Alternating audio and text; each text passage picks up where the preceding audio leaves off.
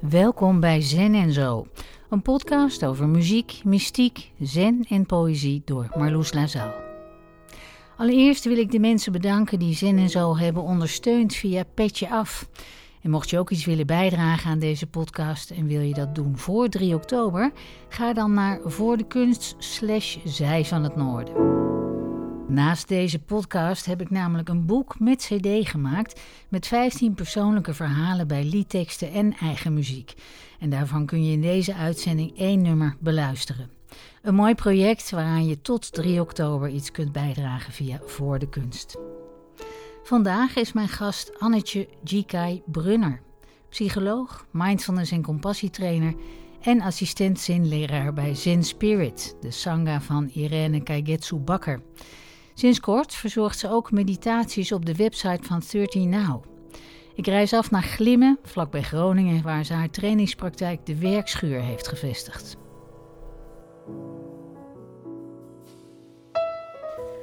Annetje, wat goed om je te zien. Het is lang geleden, maar we kennen elkaar ook al heel lang. Ja. We hadden net kwamen we op 16 jaar, geloof ik.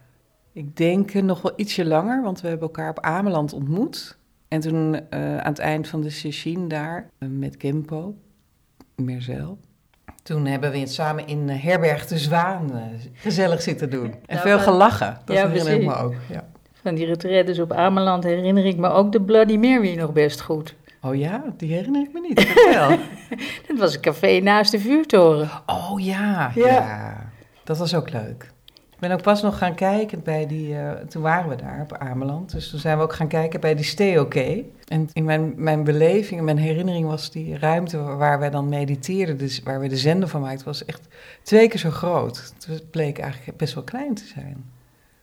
Maar we zaten daar op het laatst, matje aan matje. We konden helemaal geen loopmeditatie meer doen, omdat er was geen plek. Het was gewoon één grote mat geworden. Ja, dat is wel leuk. Mooie tijd. Ik herinner het me ook eh, groots en meeslepend vooral ja, hè? op Ameland. Dat is wel echt uh, bijzonder. Ik ben trouwens vanmorgen begonnen met een geleide meditatie van jou op 13 Now. Ik weet niet hoe die officieel heette, maar ik begreep dat je een tekst had gebruikt daarin wat een compilatie was van een aantal dichtregels van Rielke en een andere tekst. Het zijn wel allemaal woorden van Rielke, alleen mensen zeggen Rielke heeft dat geschreven. En in het Duits staat er dan een titel boven, Über die Geduld of zo. Maar als je in Rielkes werk gaat zoeken, kan je niet een gedicht vinden wat zo heet of wat in deze vorm. Maar iemand heeft het uitgezocht en toen bleek dat het een aantal fragmenten zijn uit brieven aan een jonge dichter. En die heeft daar samen één ding van gemaakt. Dus mensen zeggen het is een gedicht van Rielke, maar het is, hè, zo heeft Rielke dat niet gecomponeerd, zullen we maar zeggen. Maar het klonk zo. Stille, ongestoorde ontwikkeling. Die diep van binnen komt. En door niets geforceerd of versneld kan worden. Het is allemaal dragen en dan geboren worden. Ja, dat vind ik bijvoorbeeld een hele mooie zin. En die ook iets mysterieus in zich draagt, waardoor ik er wel mee bezig blijf. Maar wat, wat betekent die zin voor jou? Het is allemaal dragen en dan geboren worden. Ja. Ik denk daar eigenlijk niet zoveel bij. Maar het klopt wel. Ja, dat is bijzonder van uh, zulke woorden. Hè? Dat is kunst natuurlijk. Hè? Precies wat jij zegt, dat je je eigen ervaring ermee hebt. En dat het je grijpt op een of andere manier. En poëzie vind ik dat ook vaak. En dat je niet precies uh, woorden aan kan geven, maar in dat dragen en geboren worden zitten eigenlijk die twee lagen van het bestaan, denk ik. Hè? Van, je draagt iets, je lot of je, de dingen die gebeuren, maar ook je familiehistorie of je hele achterland. Of in de zen-traditie misschien, hè? het land van je ancestors. Dus, en er gebeuren nare dingen in je leven en dat heb je te dragen, dat draag je. En dat geboren worden, het gaat natuurlijk over dat je steeds in elk moment, hè, dat alles weer nieuw en fris is. En dat dat ook, dat zijn twee ja, dingen die bij elkaar horen. Maar ook heel verschillend. Dat is mooi, hè? Ja. Ik vond het ook zo bijzonder dat je elementen vanuit de zenbeoefening, maar ook vanuit de mindfulness allemaal met elkaar ver- verweefde in die geleide meditatie. Je had het zowel over eh, zachte voorkant, sterke rug, of hoe Mhm. zeg je dat precies? Ja, strong back, soft front. Hè? Dat is eigenlijk, komt van Joan Halifax Roosje af, van mijn uh, Dharma-grootmoeder zou je kunnen zeggen. En uh, wat is dan voor jou gevoel het mindfulness aspect? Nou, dan zeg je daarna bijvoorbeeld, hè, dan blijf je lang stil en dan zeg je het reizen en dalen, het reizen en dalen. Nou ja, dat is voor mij echt een mindfulness uh, instructie, zo ja, je wilt. Oh ja. Ik denk dat ik gewoon een soort husselpotje ben geworden van uh, alles wat ik ooit heb geleerd van, hè, op mijn pad. En ik weet dat dan zelf niet meer wat van waar komt, maar het komt er nu zo uit als een soort uh, geheel. Ik, vroeger vond ik wel, had ik mijn zenbeoefening en de mindfulness trainingen. En nu is dat gewoon meer, uh, zie ik eigenlijk niet meer zo heel erg het verschil. Dat is wel zo. Ook die lichaamsbewustzijn, hè, wat ik toch wel heel erg ook uit de mindfulness, dat dat lichaam er echt nog veel meer bij mag komen.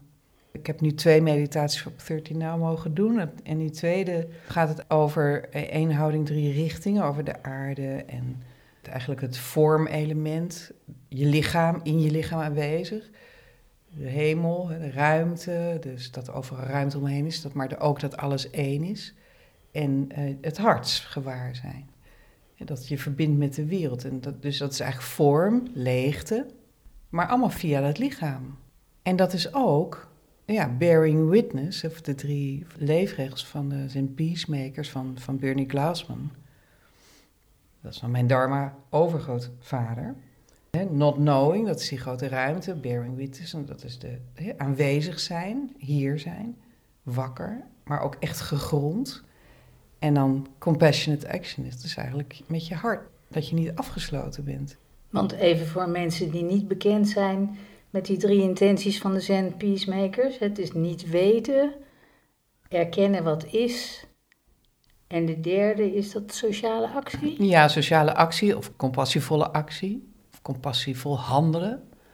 En dus dat is eigenlijk hoe uh, manifesteert uh, dat inzicht wat je hebt zich in de wereld.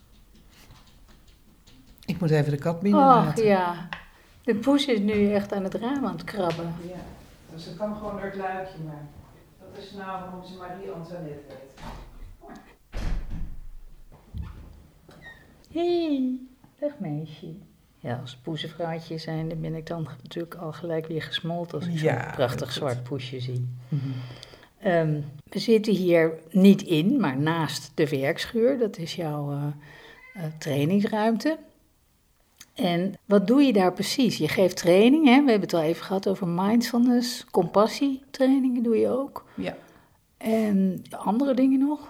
Ja, ik heb uh, al uh, best wel heel lang een meditatiegroep, een doorgaande meditatiegroep. Eigenlijk nogal seculier van insteek, maar is een groep waar we iets minder strak in de vorm zitten, zo, zullen we maar zeggen. Maar, maar eigenlijk is het wel zen, want we zitten twee periodes in stilte. En met loopmeditatie ertussen. En dat is echt, het gaat echt om het samen in stilte zijn. Stilte beoefenen. En uh, mindfulness trainingen, compassietrainingen. En ik, ik geef tegenwoordig ze ook in intensives, dus in meerdaagse trainingen. Nu heb ik een aantal jaar geleden met jou ook een reportage gemaakt over een heel specifiek mindfulness traject voor mantelzorgers. Mm-hmm. En hoe was je eigenlijk ooit op het idee gekomen om je heel speciaal op die doelgroep te richten? Ja, dat is denk ik ontstaan door mijn eigen mantelzorgsituatie... in combinatie met dat ik toen bij Humanitas werkte voor uh, het hospice... Als, als vrijwilligerscoördinator. Er was ook het steunpunt mantelzorg. En ik was zelf mantelzorger voor mijn moeder, die dementerende was. En uh, dat was behoorlijk intensief. En we hadden een keer een brainstorm sessie met het werk over de projecten. En toen dacht ik, ja, weet je, we, we, hebben die mindfulness trainings gewoon een heel mooi iets. Wat eigenlijk heel uh, toegankelijk is. Hè? Dat is echt een verworvenheid van John Kabat-Zinn, vind ik. Zijn verdiensten. Hè? Voor, voor iedereen, voor hele gewone mensen. En, uh, en zonder interesse in boeddhisme of, uh, of meditatie zelfs. Hè? Maar ja, stress is eigenlijk de ingang. Ze vroeg een keer aan mij: wil je niet een, een paar workshops geven aan die mantelzorg? Gewoon, want jij bent toch ook mindfulness trainer? En toen ging ik dat, dat doen. En toen vond ik het indrukwekkend hoe erg die mensen eraan toe waren. Ja, gewoon in de wijken. En toen dacht ik, ja, dit moeten we gewoon gaan organiseren. Dus toen hè, krijg ik een soort heilig vuur. Vanuit eigenlijk, ja, dat je het lijden ziet. Hè? En dat je denkt, ja, we hebben hier iets. Weet je, dat is gewoon goed om samen te brengen. En toen, dat, uh, toen zei mijn baas natuurlijk, dat kan niet. Want jij werkt voor het hospice. Dat kon, je wordt uit een ander potje gefinancierd. Hè? Toen dacht ik eerst van, nou dan helaas of zo. Maar toen dacht ik, nee, dat is natuurlijk niet goed. Dus toen ben ik gaan zelf gaan zoeken naar geld. Ja. En het op, toch op poten gaan zetten. En toen ik wist dat het ging lukken, toen heb ik ontslag genomen. En uh, ja, toen ben jij uh, eigenlijk bij de, de presentatie van de pilot geweest. Toen hadden we de eerste vijf groepen getraind met twee gemeentes en, uh, en een grote zorgverzekeraar deed mee. En, en de universiteit deed een onderzoek. En toen hadden we een erg leuke symposium met mantelzorg. Ja, was erg leuk. En dat is nu, dat project, dat, dat loopt nu precies tien jaar. Het is best wel heel mooi geworden. Heel veel, uh, we hebben echt heel veel mantelzorgers kunnen trainen. Ik en ook Hetty Oosterbeek heeft hier heel veel mensen getraind. En uh, het loopt eigenlijk nog steeds. Ja, want ik herinner me nog dat ik uh, later heb ik echt een reportage gemaakt met een aantal mantelzorgers. Hm. En ik weet nog dat er een man was die met een nogal zwaar Gronings accent vertelde over hoe hij mantelzorger voor zijn vrouw was, die zwaar hersenletsel had. En hij vertelde wat die training hem gebracht had. En toen zei hij, hij had zichzelf op de agenda gezet. Ja. Ik ben ook belangrijk. Ja. En dat zei hij op een toon, dat vond ik zo ontroerend, omdat het voor hem echt een, een, een levensveranderende. Klopt. Uh, levensveranderend inzicht was op, was op dat moment. En dat inspireerde mij ook weer heel erg. Weet je dat nog? Leuk, ja. En het grappige is, ik ben nu net uh, afgelopen week weer met een groep begonnen in Groningen stad. En daar doet hij weer aan mee, tien jaar later. Hij zat in mijn allereerste groep. En zijn vrouw, uh, Marta, die is, uh, die is er gelukkig nog steeds, maar die heeft wel heel veel kwetsbaarheden. Hij was moe en hij, meldde zich van, ik wil graag nog een keer. Dus ja, ik vond het ook heel fijn om hem weer te zien. Dus ik, we hebben het daar precies over dit hebben we het de afgelopen maanden gehad. Van weet je nog dat je dat zei? Ik heb mezelf op mijn agenda gezet. Ja, dat is mooi hoor. Ja, het was, ik vond het heel bijzonder. Ook omdat, ja, dat is natuurlijk ook een vooroordeel. Maar ik, toen ik hem zag ook, denk ik, nou, dat is iemand die uit zichzelf waarschijnlijk nooit met yoga of meditatie of wat dan ook. In nee, maar dat geldt eigenlijk voor de, ja, dat geldt voor de meeste van die mantelzorgers hoor. Dat, die komen echt niet om te leren mediteren. Maar die komen er gaandeweg wel achter dat dat het is. Maar die komen omdat ze echt lijden onder hun situatie en niet uit de situatie kunnen. En ja, waar de meeste mantelzorgers het zwaar mee krijgen, is dat ze, nou, ze worden moe. De meeste mensen zijn, het zijn echt zware situaties, dus 24-7. Dus mensen, hè, partner met Parkinson of Alzheimer of een CVA of een kind met een autismestoornis die heftig is of eh, chronische ziekte of echt wel ernstige dingen, ook die lang duren. Dus het is niet een paar boodschapjes voor de buurvrouw waar we het over hebben. Je bent en een administratiekantoor en een geestelijk verzorger en verpleegkundige of verzorgende IR eigenlijk. En uh, je bent uh, een, een, soort manager, uh, een, co een, coördinatiepunt, nou noem het maar op. En op een gegeven moment gaat de rek eruit en dan, dan zie je echt dat die mensen zelf last van krijgen dat ze helemaal niet meer zo aardig doen tegen degene voor wie ze zorgen. En daar komen ze vaak mee binnen. Van, ja, en dat vinden ze ook, ze schamen zich dan een beetje voor. Maar als ik vraag van wat doet de mantelzorg met je?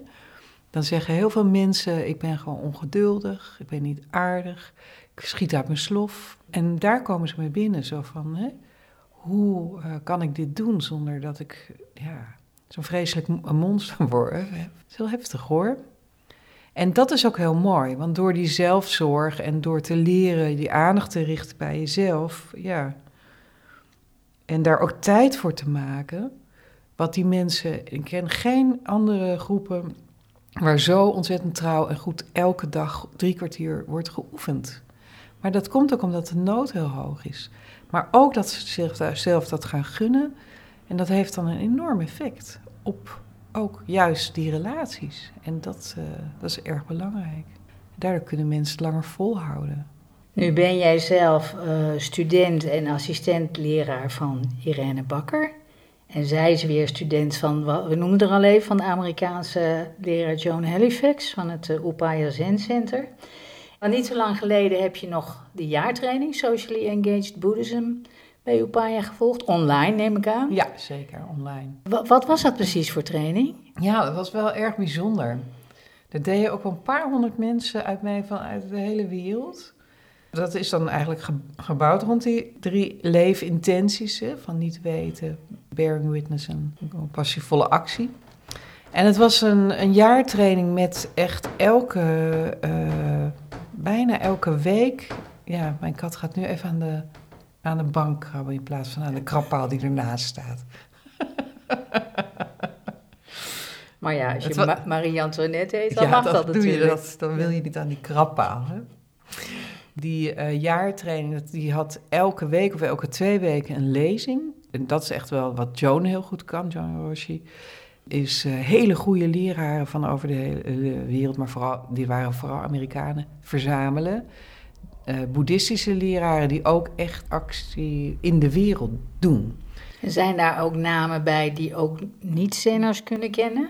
Ja, ik denk dat heel veel mensen Laurie Anderson wel kennen. Dat vond ik wel een leuke trekker dat ze die erbij hadden. Dat is een zangeres, performer, hè, kunstenares. En waar ging haar workshop over?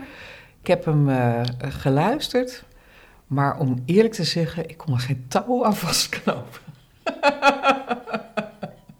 Misschien moet ik dat nog een keer terug luisteren. Maar dat merk je eigenlijk. Maar wat was er bijzonder aan? Je hoort eigenlijk allemaal stemmen, of je zag ze ook natuurlijk via Zoom allemaal verschillende stemmen, heel verschillende achtergronden en uh, verschillende settings waar mensen dan hun uh, werk doen. En toch was het allemaal Dharma. Dus ik vond dat heel inspirerend. Herinner je je nog een van die talks die je in het bijzonder inspireerde? Er waren wel meer, maar wat nu opkomt was Lama Rod Owen. Die hield een talk over on love and rage. En dat is een... Uh, African American uh, zenleraar, die ook homoseksueel is. Dus hij, het ging eigenlijk heel erg ook over dat je, al, al opgroeit met een soort achterstand en hoe je je verhoudt tot dingen. En dan vooral over de rol uh, die woede speelt. En dat, je, dat hij natuurlijk als, als jongen met die achtergrond uh, heel erg meekrijgt dat je je woede nooit mag laten zien. On love and rage heet het. En dat, het, uh, dat hij veel werkt over juist ja, die woede die er is juist in die communities. En dat is natuurlijk waar Zen ook denk heel goed kan ondersteunen. Dat je niet denkt dat dat mag er niet zijn of dat moet met moet allemaal gelijkmoedigheid beoefenen. Maar dat je eigenlijk die rage helemaal doorvoelt. En dat je dan je ook voelt van hè, uh, ja, hoe, je dat al met je meedraagt, misschien van generaties, van, hè, van die historie. En hij doet ook heel veel van die ancestor practice. En dat, dat heeft mij vooral. Uh, dat is dan misschien ook waar je dan zelf bent in, je, in jezelf, op je eigen spirituele pad. Dat is gewoon de werk uh, wat ik ook te doen heb. En kan je daar iets over zeggen? Want het gaat dus om je voorouders, echt je directe ouders, of nog daarvoor ook? Misschien? En daarvoor ook, ja hoor in dat jaar ben je ook wel bezig met je eigen. We waren natuurlijk ook toen bezig uh, met dat woke zijn en zo. Dus maar uh, er was toen ook een, een, interessante podcast gemaakt door iemand van wie de voorouders een, een plantage hadden in Suriname. En zij ging uh, samen met een, een nazat van een tot slaaf gemaakt, ging ze naar Suriname ook toe. Maar daar herkende ik wel wat in, want ik kom, hè, mijn achterland is in van mijn moeders kant ook wel van, van gegoede laten we zeggen, patriciërsfamilies, uh, Amsterdamse grachtengordel zou ik maar zeggen. Een, een broer van mijn oma, die had ook een plantage in Indonesië. En daar zijn ook filmpjes van uit de dertiger jaren. En dat je ook ziet, ja, ik heb ook in mij heel veel vooroordelen en ik ben niet waardevrij. Je overerft ook dat soort dingen. Dat bedoel ik eigenlijk met je bewustwording. Dus dat is ancestor practice. Een ander thema is de oorlog. dus een van mijn grootvaders was in de oorlog eigenlijk wel fout. Dat is ook een, een vorm van ancestor practice. En, daar heb ik wel hele mooie ervaring mee gehad, nog heel recent. Uh, want Irene Kaigetsu, zijn mijn leraar, die, die geeft ook wel weekenden over vergeving. Daar begeleiden ze een, eh, een meditatie waarbij, eigenlijk een voorstellingsoefening, waarbij je uh, nou, een soort hutje van vergeving ging je inrichten, je voorstellingsvermogen en kon je iemand uitnodigen. En bij mij kwam daar uh, mijn opa.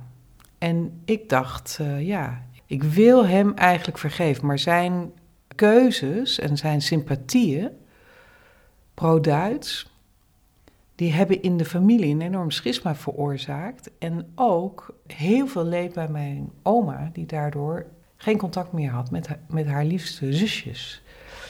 En ik denk ook dat dat tussen hun heeft gestaan. Maar hoe dan ook, er is nooit over gepraat. Maar die schaamte, nou, dat zit in mijn systeem. dus schaamte. Dus dat je denkt dat je wil verstoppen niet zichtbaar wil zijn, liever. Dus dat gaat eigenlijk over je historie, vaak familiehistorie, maar hoe uh, manifesteert zich dat nu in jouw leven? Dus dat is ook een vorm van sociale actie. Ja, klinkt heel raar, maar het is wel zo. Dat denk ik echt. Dat is belangrijk. Ja, we dragen allemaal dat soort ellende mee.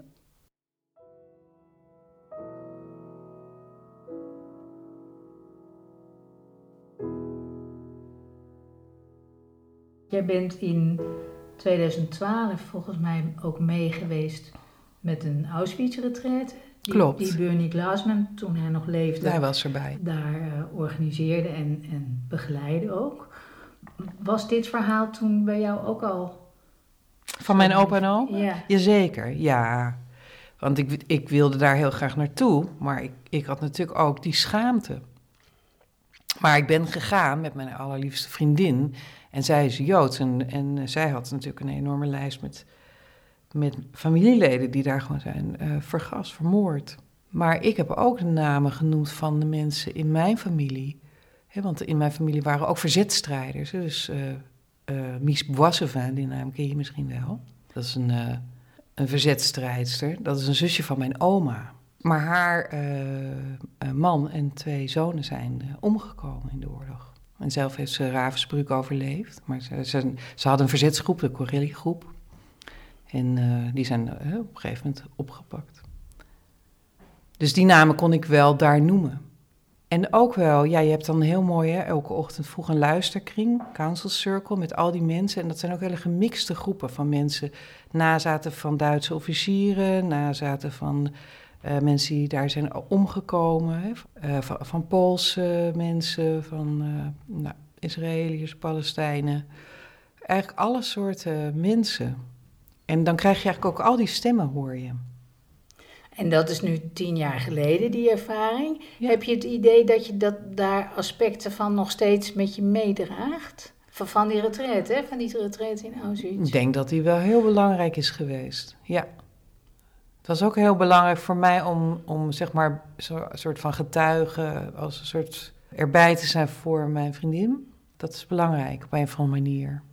Dat lijkt me ook, maar ik, dat stel ik misschien heel dramatisch voor. Ook heel moeilijk als zij hè, zoveel familieleden van haar echt daar daadwerkelijk vermoord zijn. En jij hebt ook dit stuk van jouw familiegeschiedenis. Maar we kennen, ja, we kennen dat goed van elkaar. En we hebben het er natuurlijk ook wel veel over gehad. Dus het is ook wel heel bijzonder dat we zo bij elkaar eh, zijn gekomen. Die retreat heeft zeker invloed gehad. En ook wel, wel de teachings van Bernie Glassman daar. Een van zijn belangrijkste teachings vind ik dat hij daar... Hij gaf daar een, een speech daar in, uh, op het kampterrein. In het, daar heb je zo'n aula-achtig iets. En daar gaf hij een, een eigenlijk, een, een, een les. En hij zei van het gaat allemaal mis op dat hele your club, my club. Dit is mijn club, dit is jouw club. Hè. Wij horen, jij hoort niet bij mij, ik hoor niet bij jou. Of dit is mijn mening tegenover jouw mening. En, uh, en dat is iets wat bij mij heel erg resoneerde. Van dat je identificeert met een club ja, dat vind ik dus een beetje eng. Ja, want je hebt naar aanleiding daarvan ook gezegd, las ik, dat je geen voorstander bent van sociale actie vanuit een club. Terwijl Bernie Glassman toch ook een club had, hè, die ja, maar die club die heet eigenlijk de Order of Disorder. Dus er zit al gewoon zo'n paradox in. Hè? Dus je sticht een orde, maar het is de Order of Disorder. Ja, ik vind dat zelf wel leuk. Dus hij, hij slaat daarmee eigenlijk ook weer de, de poot onder de stoel vandaan. Maar als je een, een, een orde gaat oprichten, ja, dan krijg je dus een structuur en een vorm. En dan krijg je thema's die in alle sociale groepen uh, ontstaan over wie, bepaalt wat. En uh, hoe doen wij de dingen en hoe gaan we met elkaar om. En, en ook wie hoort er wel bij en wie hoort er niet bij. Dus ik ben niet tegen sociale actie vanuit een club. Hè. Het leger des Heils is ook een, een sociale actieclub en die doen veel goede werken die club is niet zo interessant. Het gaat om wat je doet. En als je dingen samen makkelijker kan organiseren met meer mensen dan in je eentje. Maar ik wantrouw misschien ook een beetje vanuit mijn achterland. van uh, wat zijn we hier nou aan het doen? Ja. Nou ja, en Sangha, een club van zenbeoefenaars, om het nou maar even te zeggen, dat is een essentieel onderdeel van de beoefening, toch? Je hebt de drie juwelen en daarvan is de Sangha er één van. Helemaal uh, juist. Uh, hoe zit dat dan nou, voor jou? Nou, dat, uh, het zal je niet verbazen dat ik er heel veel moeite heb gehad om me te verbinden aan een Sangha. En achteraf heb ik mezelf natuurlijk wel een beetje voor de gek gehouden, want uiteindelijk hoor ik al heel vanaf dat ik in, uh, in Amsterdam in de Kraaienhofstraat bij, bij Nico Sensei, uh, toen was hij nog geen sensei denk ik, op kussentje ging zitten, uh, hoorde ik bij die Kansion Sangha. Maar ik wilde altijd het idee hebben dat ik, dat, dat ik me niet echt had verbonden, dus dat ik vrij was. Dat zijn ook boodschappen uit het verleden die je meekrijgt. Hè? Zo van, een van de boodschappen die ik heb meegekregen is, wij lopen niet achter een vlag aan. Maakt niet uit wat voor vlag, maar. Hè? En we buigen ook niet voor, voor een beeld of een, of een entiteit. Zo vandaar schuilt gevaar in. En dat heeft ook echt verbinding met die oorlog van de, uit de andere kant van mijn familie. Van ja, hè, daar, daar komt dat fascisme ook. Hè, van, eh, iedereen loopt daar achter aan. Mussolini en Hitler. En, uh, nou ja, dat, dat vind ik nog steeds. Dat is ook zo. Dus je moet altijd alert blijven. Dus Sangha was voor mij ook wel heel spannend. En uh, ik denk een belangrijk onderdeel van mijn uh, ontwikkeling is geweest dat ik daar meer vertrouwen in ben gaan ervaren. En ook gaan zien dat het niet per se betekent dat je je overgeeft en dat je dan je eigen onderscheidingsvermogen verliest. Hè? Dat is denk ik waar, wat ik mij beangstigt. Ik ben sociale psychologie gaan studeren, psychologie, maar echt specifiek die richting sociale psychologie, ook vanwege die fascinatie met je hebt je eigen uh, kritisch onderscheidend vermogen en je normen en waarden. En ik had zelf een ervaring in Amsterdam, voordat ik ging studeren, dat toen waren die krakersrellen daar. En toen werd er, eh, ik denk de Jan Luikenstraat ontruimd, zoiets. ik woonde nog maar net in Amsterdam uit Groningen. Dus ik was echt best wel een beetje nog een, een groentje. En ik kwam, er stond een tram in brand. Dus ik ging daar naartoe, want ik dacht, ik was natuurlijk ook geïnteresseerd. En opeens stond ik daar tussen de krakers en kwam er zo'n heel cordon ME'ers op met schilden en helm. En het was heel eng en met megafoons. En die mensen om me heen, die begonnen stenen op te pakken en te gooien. En opeens stond ik daar ook met een steen in mijn hand. En toen dacht ik, wow, weet je, wat is dit? En toen ben ik via zijstraatjes eruit gegaan. En toen ging ik mijn moeder bellen om te zeggen dat alles goed was. Mijn moeder, in die tijd wist je natuurlijk, er was nog geen internet. Dus maar het was eigenlijk heel spannend geweest. Maar dat was wel zo'n ervaring dat ik dacht, huh, hoe kan dat? Dat ik daar zeg maar mijn hele individualiteit dus kwijtraak. En dat ik opeens word meegenomen in een groeps... Uh, dus dat heeft mij altijd gefascineerd. En ik denk dat ik in mijn, in mijn uh, zenbeoefening en ook zeker door uh, mijn leraar Irene Sensei heb geleerd om te vertrouwen erop. En dat ook vond ik het doodeng, dat erbij horen, dat, dat, dat vond ik eigenlijk het engste. Erbij horen. Want als je erbij hoort, kan je er ook weer niet meer bij horen. Ja. Zij heeft me eigenlijk steeds soort van schop onder mijn kont gegeven. Van nu wil ik dat jij die, stap doet eigenlijk. En dan durfde ik het, omdat zij zei: Ik wil dat jij dat doet. Beetje kleuterniveau.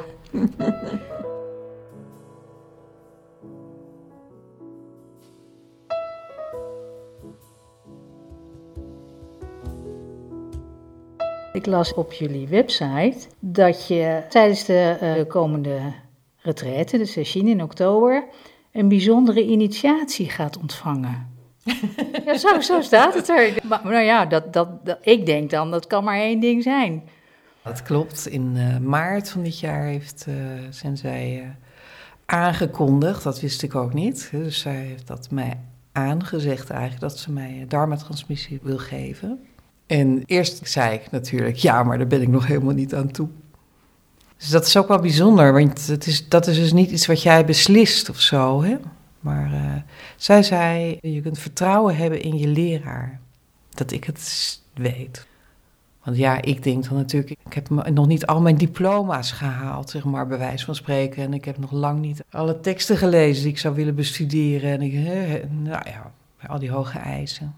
Want dharma-transmissie betekent in het gewoon Nederlands dat je dan zijn leraar wordt. Ja, dat ik eigenlijk bekrachtigd word door, door mijn leraar. Dat zij daar vertrouwen in heeft. Maar krijg je dan ook weer een nieuwe naam? Denk het niet. Nee. Ik heb um, twee keer Jukai uh, ontvangen. Eén keer van uh, Genpo Roshi in, uh, op Ameland in 2008. En wat voor naam kreeg je toen? Mokudo. Dat betekent stille weg. Of hij zei, je kan het ook zien als stil te maken weg. Dat vond ik ook wel mooi. Voor iemand die veel houdt van veel praten, stille weg. Goeie oefening. Ja. Nou, ik vind het zo bijzonder, moet ik toch even zeggen. We, we hebben een nummer ook opgenomen, dat heet De Stille ja, Weg. Ja, ik weet het. Dat, uh, ja. Dus dat krijgt nog een plekje in deze uitzending. Oh, leuk. Ja, dat is heel mooi. Dat is ook een heel mooi nummer.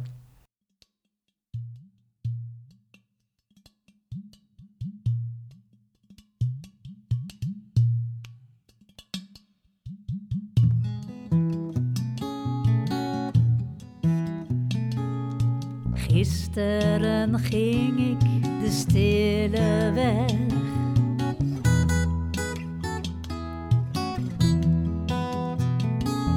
Alleen in het maanlicht, op weg naar het uitzicht, er blafte een hond. Ik had niets gezegd maar men wist van mijn komst. Ik liep langs het meer, zag de wilg in het water.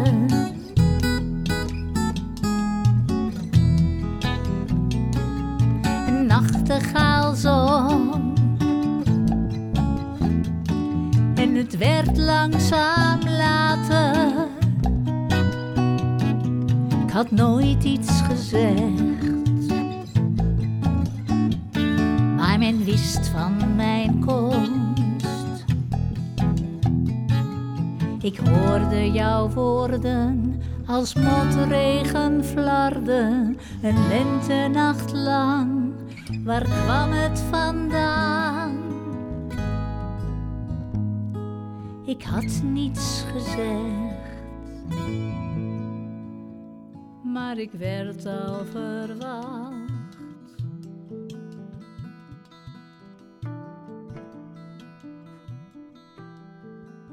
Het gaat echt over dat er iets wordt doorgegeven en dat is heel indrukwekkend. Wij ontmoeten elkaar nu op een moment dat ik natuurlijk midden in dat proces zit daar naartoe.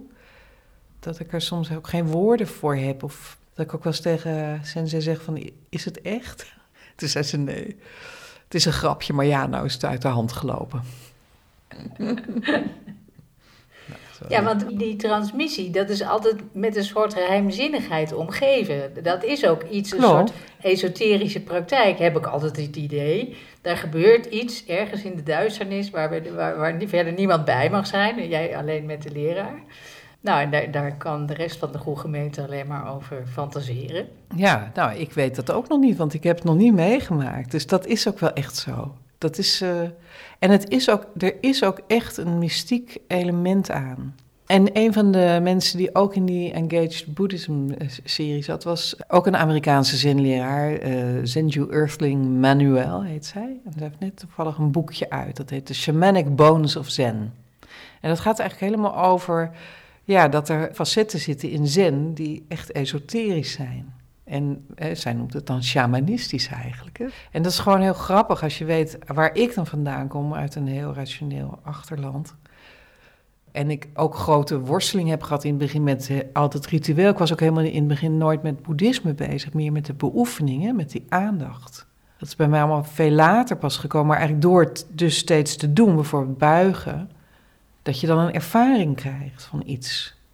En dat kan je niet zo goed met woorden zeggen. En dat zit ook heel erg in dit proces. Dus het is een, een deel van mij moet gewoon allemaal praktische klusjes doen. En een deel is waarnemen dat het eigenlijk dus iets is wat door jou gaat. En dat is heel speciaal om te mogen meemaken, vind ik. Ja, dat is heel vreugdevol om door te mogen geven. Dat vroeg je ook nog, hè, van uh, het is allemaal heel geheim en zo. dat is ook zo. Dus je hebt geheime documenten die je moet kopiëren. En uh, dat is ook heel bijzonder, want dat zijn documenten die al, hè, die eigenlijk door Dogen zo zijn opgesteld. En die precies zo zijn ondertussen wel in in het Engels vertaald. Zijn doorgegeven. Dus je voelt je ook echt in die traditie staan. En dat is een zenmeester uit 1200 zoveel? Ja, de 13e eeuw. Ja. ja, middeleeuwen. Ja, bijzonder hè. En dat is nu al een aantal weken gaande? Of je, moet, je doet daar een soort training voor?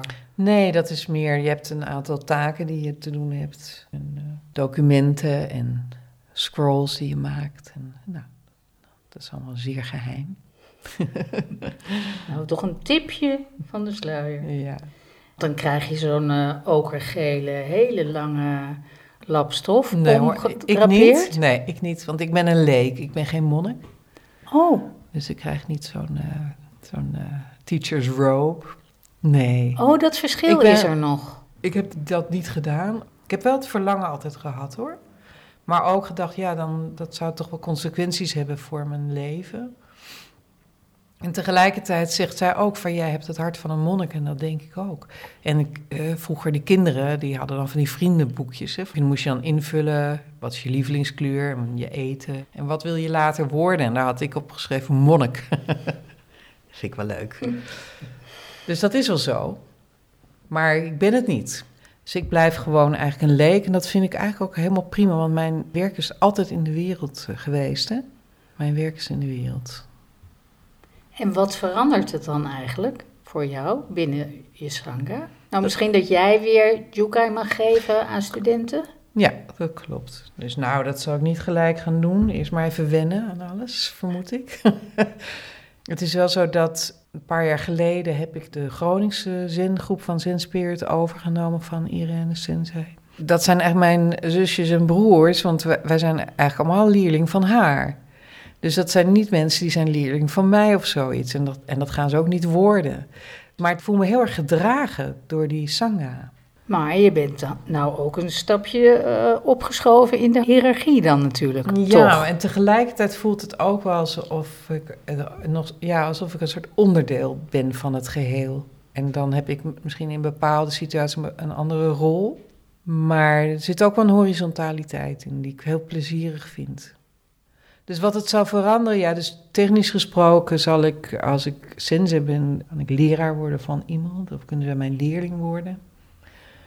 En kan ik jukai uh, uh, geven. En kan ik dan nog wel met jou aan de keukentafel zitten? Heel graag. Blijf ook gewoon Annetje. Eerst even drie buigingen maken.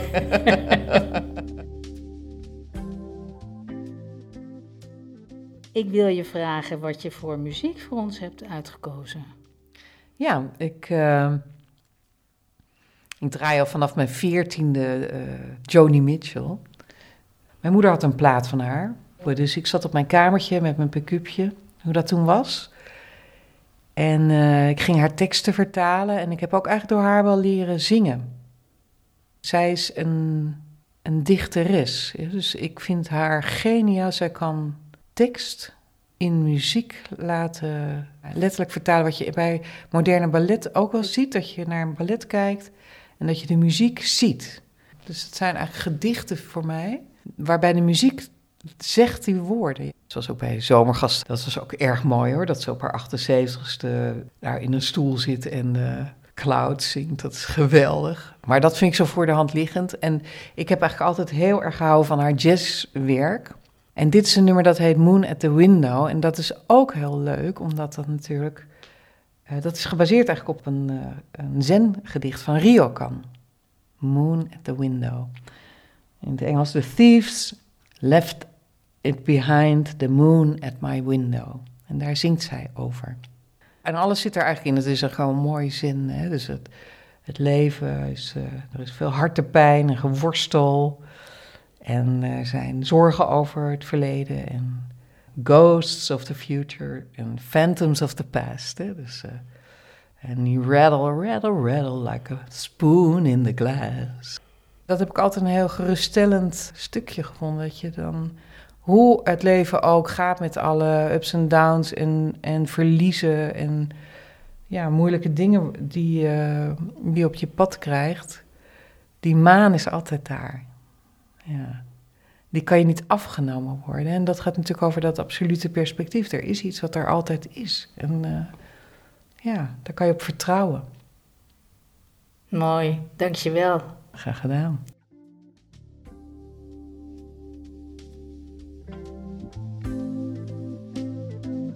It takes cheerful resignation, heart and humility. That's all it takes. A cheerful person told me. Nobody's harder on me than me. How could they be? And nobody's harder on you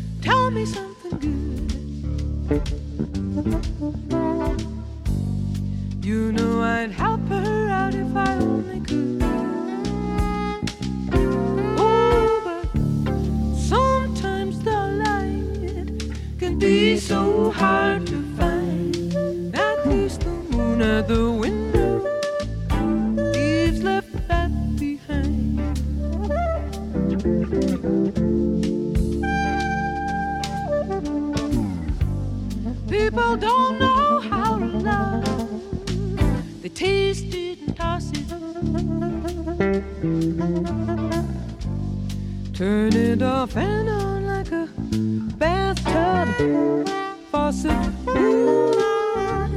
Sometimes the light can be so hard to find. At least the moon at the window, the thieves left that behind.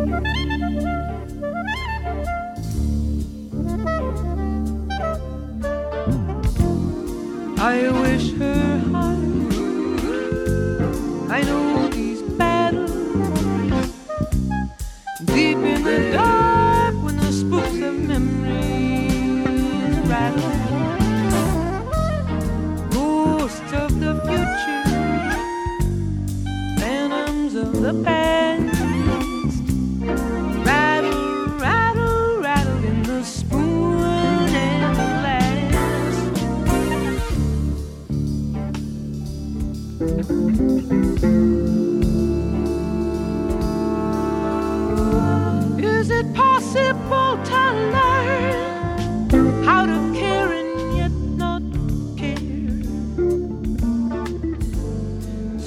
Since love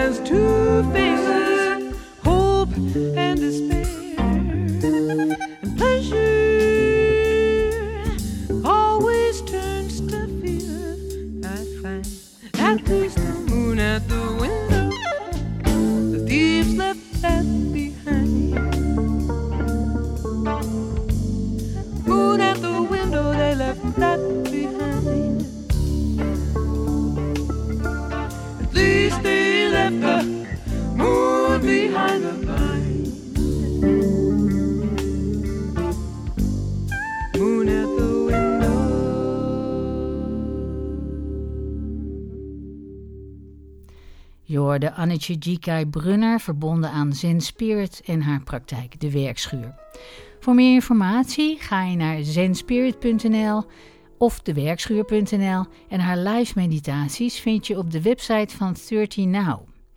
Het lied De Stille Weg, naar Annetjes eerste Dharma-naam, vind je op het album Zij van het Noorden, dat half oktober verschijnt en wat je tot 3 oktober kunt bestellen op onze Voor de Kunstpagina.